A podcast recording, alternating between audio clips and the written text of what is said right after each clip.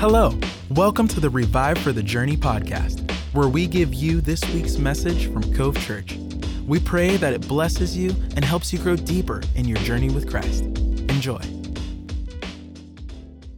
Well, hello there, Cove Church. I hope you're all well. Today, we're going to return to our series that we titled Table Talk, and we're returning because I really just didn't feel like we were done with it yet.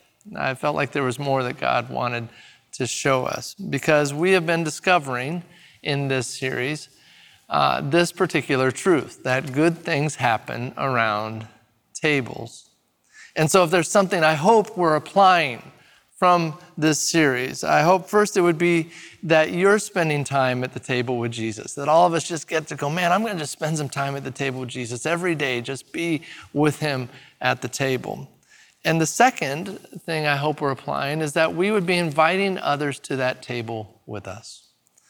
It's such a simple and profound act to just make room at the table of our lives, whether it's having someone over for dinner or for lunch or coffee, but this is how community is built. We open our lives up to one another. And if we would do that, I guarantee that we will find out firsthand that good things happen around tables. I remember years ago when we were in youth ministry, going to camp, and there was this game that we would play back then. And you would be in this big field, and on the field, you'd pretty much lay out a big square. And on each side of the squares, you'd put a person, a student. And over that person, you would put one of those old school metal garbage cans, you know, like the Oscar the Grouch kind of metal garbage can. And their job was to get from where they were in the field to the other side of the field. But that was happening for all four of those players in this game.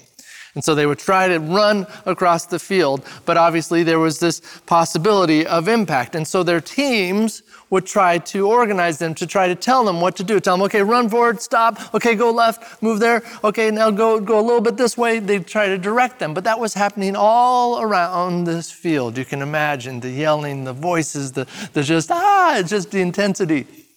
And so what would invariably happen is somebody with those garbage cans over them would just decide, you know what, I'm just going for it. And they would just take off running. Not knowing if they're going even the right direction, but they would just take off running at full speed. And often that would end up with these legendary collisions in the middle of the field. It's amazing that no one was permanently hurt by that. It's a miracle. I'm amazed that no lawsuits were ever leveled on that one. But that was the nature of the game. The game was all about trust. It set up the choice of whether or not I will just blindly pursue the trajectory that feels good to me in this moment, or will I listen to the voice of the one who can see what I can't see, who knows what I don't know, and who truly desires my well-being above all.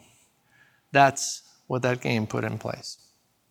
That is the dynamic that is played out at our table of trust. And that's the table we're going to find ourselves in for today's message. Our story will come from the Old Testament, from the book of Daniel, to be exact. And allow me just to give you a bit of context here. Around 600 BC, Nebuchadnezzar, king of Babylon, besieged Jerusalem, took it over. Essentially, Judah was now under Babylonian rule. Now, to increase its influence, Babylon employed this brilliant strategy when they took over a place. They would take some of the brightest young leaders from that overthrown nation. They would remove them from their culture and indoctrinate them in the ways of Babylon. That is how Daniel and his friends enter the story. They were those types of leaders. Now, again, it's quite an effective strategy for a conquering nation, because if they could do that, if they could fully assimilate these key leaders into Babylonian culture, when those leaders were sent back to their positions of influence at home, the empire would have a far easier time of keeping them from rebelling, because those young leaders would be sympathetic to that kingdom. They would be loyal to King Nebuchadnezzar. They would be team players. And they'd be like, no, Team Babylon. They'd be all for it. This was obviously long before the emergence of social media, but these folks were the original influencers. That's how they saw them.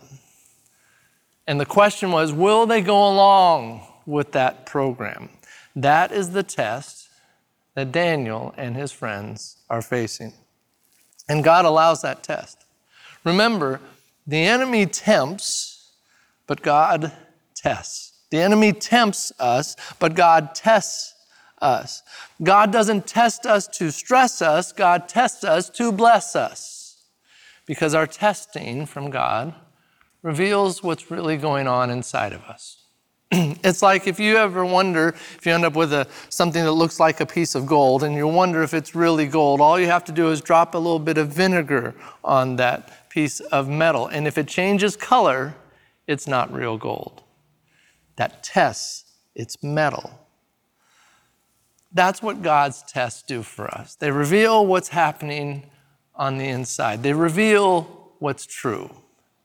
And all of those tests will bring us back to one place, the table of trust. And that is the table we get to talk about today. And the first thing I point out is this: the table of trust will test our hope in God.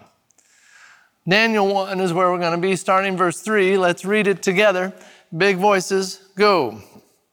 Then the king ordered Ashpenaz, chief of his court officials, to bring into the king's service some of the Israelites from the royal family and the nobility, young men without any physical defect, handsome, showing aptitude for every kind of learning, well-informed, quick to understand, and qualified to serve in the king's palace. He was to teach them the language and literature of the Babylonians. The king assigned them a daily amount of food and wine from the king's table. They were to be trained for 3 years, and after that they were to enter the king's service. Among those who were chosen were some from Judah: Daniel, Hananiah, Mishael, and Azariah. The chief official gave them new names. To Daniel, the name Belteshazzar. To Hananiah, Shadrach. To Mishael, Meshach. And to Azariah, Abednego.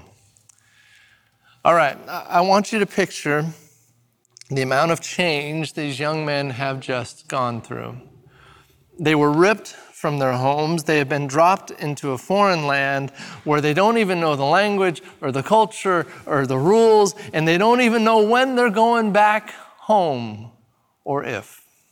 I mean, it's one thing if you travel to a different country, distant land on a missions trip or on a vacation, and you use Duolingo ahead of time to learn how to ask where the bathroom is in their language, donde está el baño, you practice that quite a bit. You know how you're getting there. You know what you will do when you're there. You know when you're coming home. They didn't know any of that. Nothing was the same for Daniel and his friends. And the truth was, nothing would ever be the same again. In one sense, that's not so different from all that we've walked through in our world. The pandemic changed all the rules, didn't it? It changed the math of our culture. It used to be if you did this, the result was this. If you went here, this would happen. But it's not like that. Everything is turned upside down. Everything is confusing. And so the question we face is the same question that these young leaders from Judah faced. And it's this: will the changes we encounter deepen our trust in God or destroy it? Will the changes we encounter deepen our trust in God or destroy it? That is how dramatic change tests us. Here's why: because change is the crucible of trust. Change is the crucible of trust. See, here's what I mean. I can take a rope, and I could hang it from these rafters way up there here in our church auditorium. I could hang it from those rafters and I could tie it with a knot, feel really, really secure about it, tell everybody in this room it's totally secure, totally safe, that knot will not slip. But the only way I can prove that claim to be true is when I somehow get up there and grab a hold of that rope and hang on to it with all my weight in both hands. That's when I prove that to be true. That's when I prove that it's trustworthy.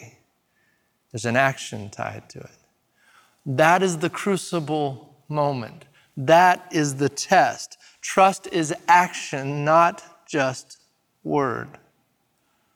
And friends, we have been, and we continue to be, in a test that moves us beyond words.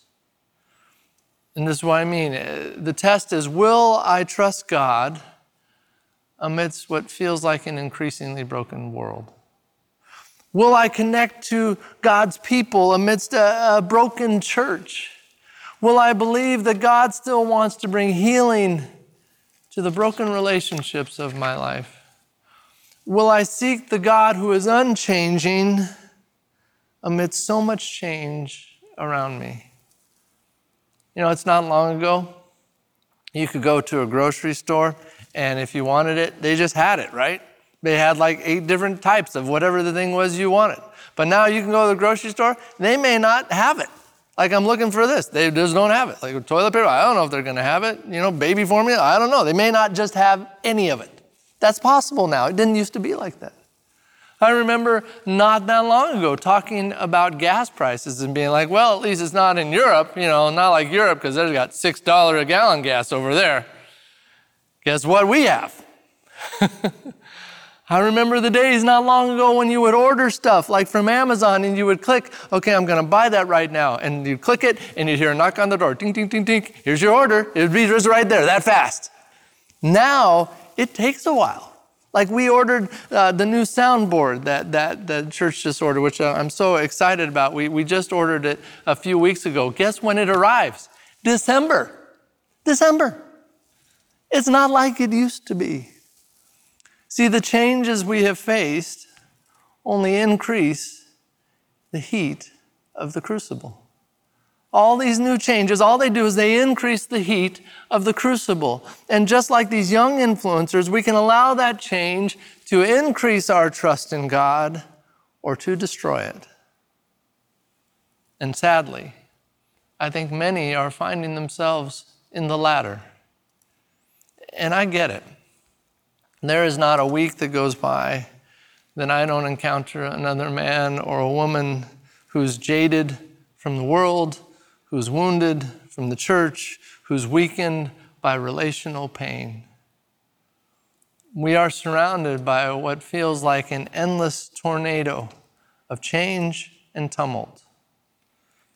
So were Daniel and his friends.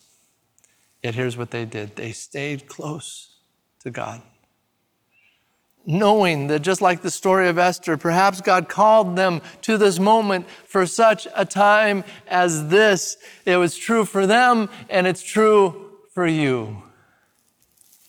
I know how uncomfortable change is. I do. But friend, don't lose hope today.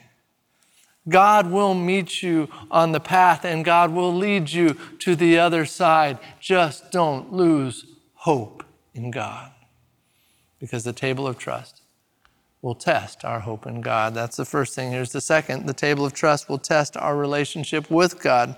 Let's continue the passage. Daniel 1, pick it up at verse 8. Big voices, go.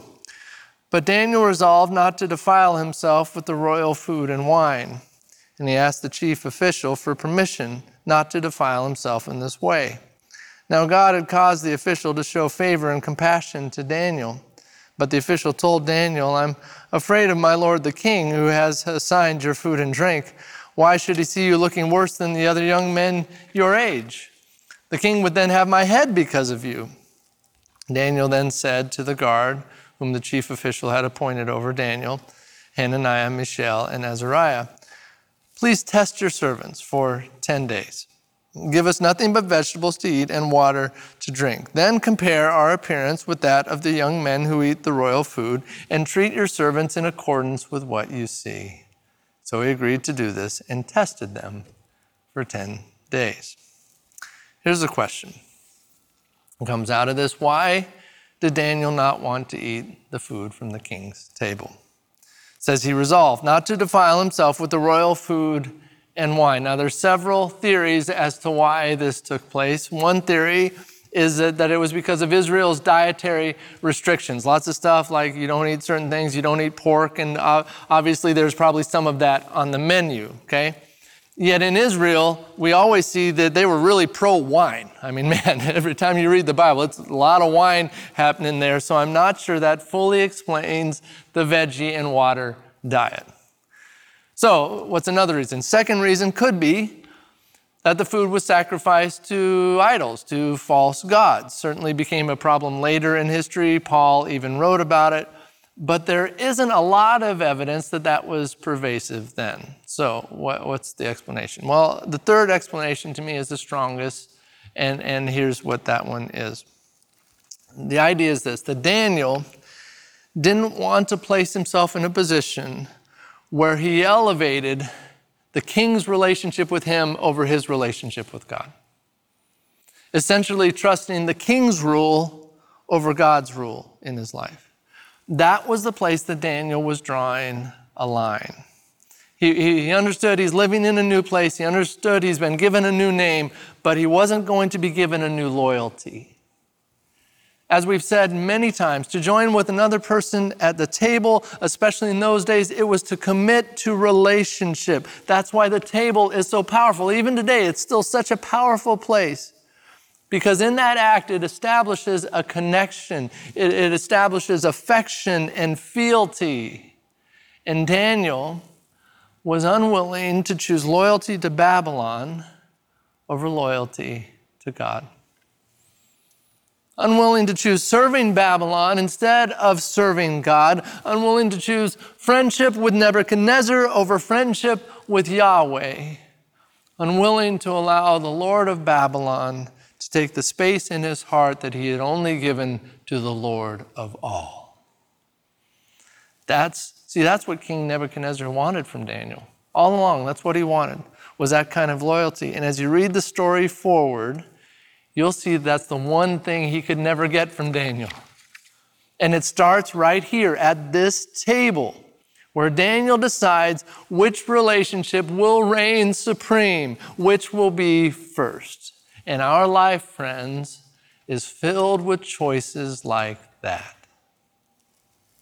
Our dog Swagger, the Labradoodle, he sits on the back of the couch in the front room looking out the window, like a parakeet almost. And he looks out the window, and if other dogs walk by, he will bark at them. And he sounds tough. When he barks, man, he sounds tough. He sounds scary. There are dogs like, whoa, there's a big dog in there. He sounds like something when he's barking at him. But if there is a fly in our house, Swagger is scared, like so scared. In fact, if a fly goes near Swagger, he will run upstairs and go under our bed. That's how scared he is of a fly.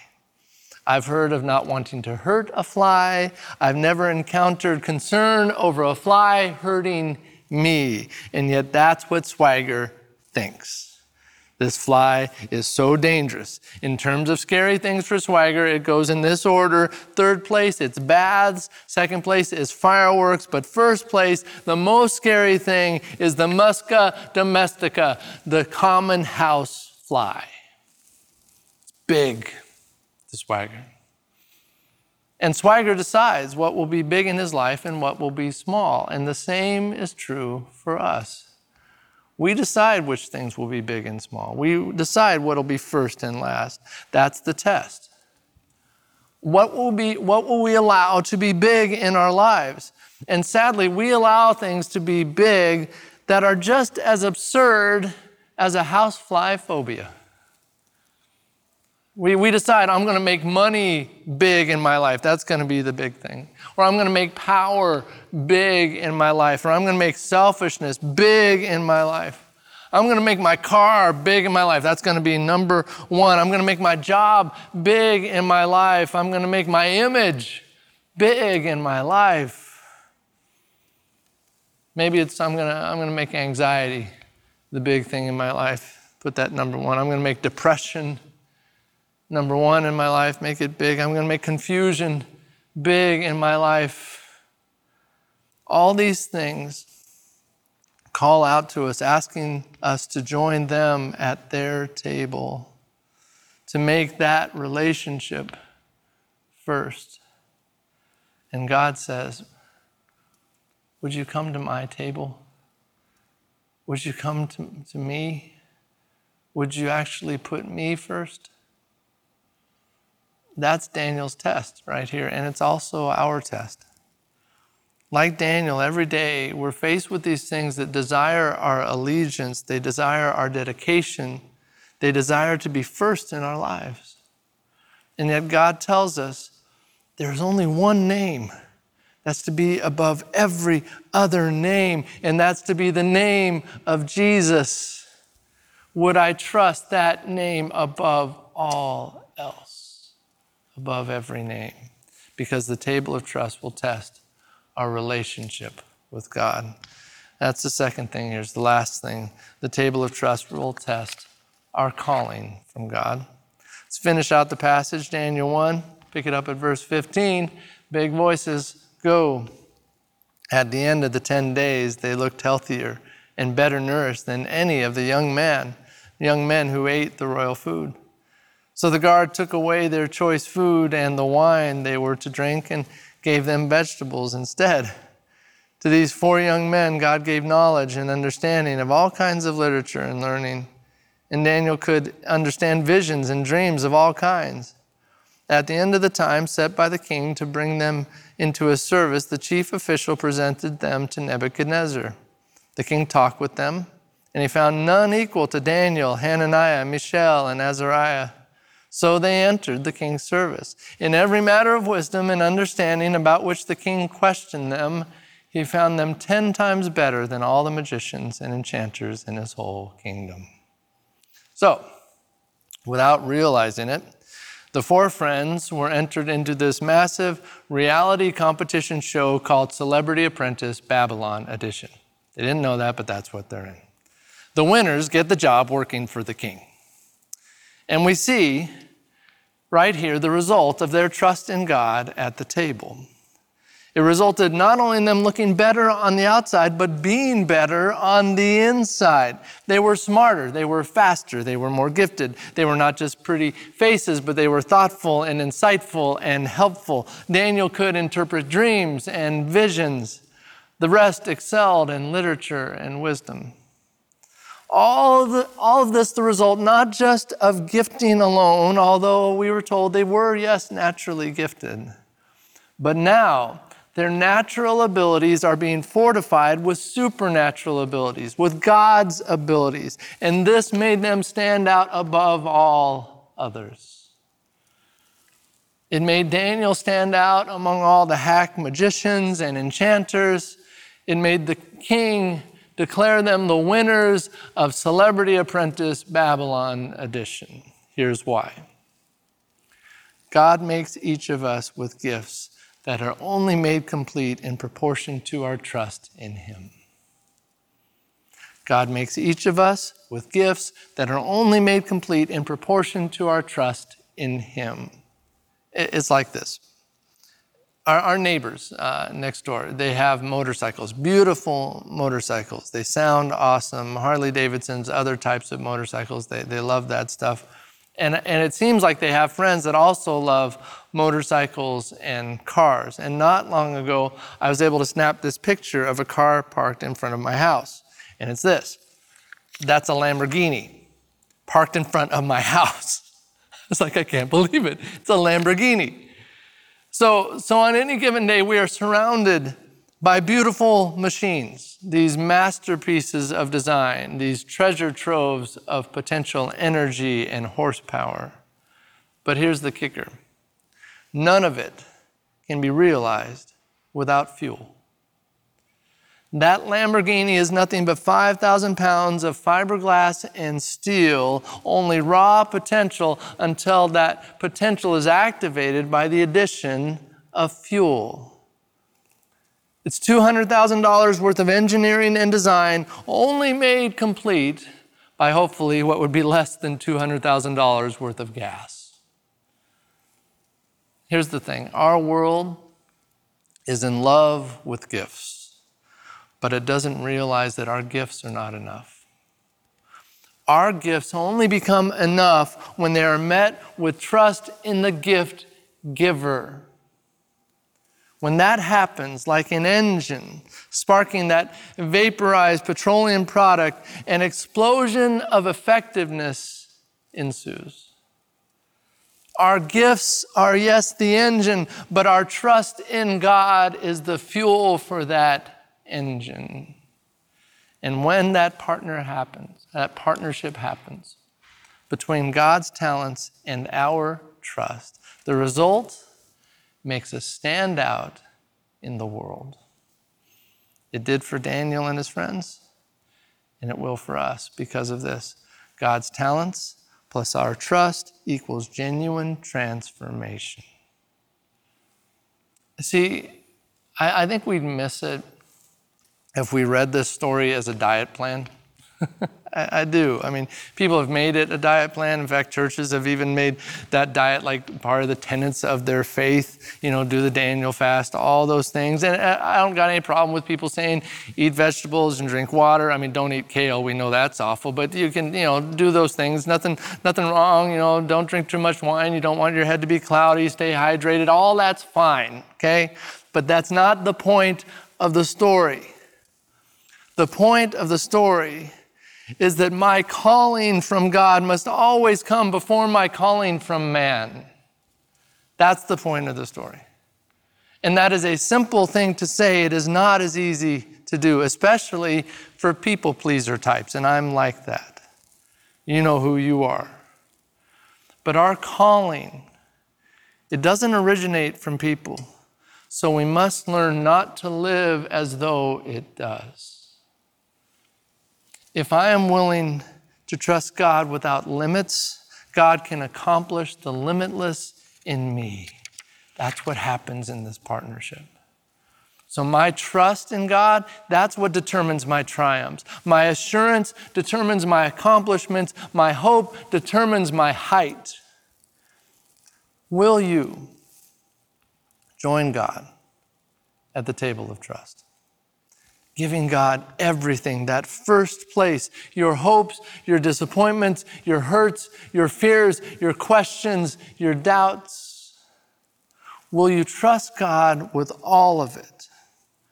Because that's what happened at this table with Daniel. And God's answer was this: trust me fully, and I will do more than you can ask or imagine. Because the table of trust will test our calling from God. I'll wrap up with this. George MacDonald said, "To be trusted is a greater compliment than being loved."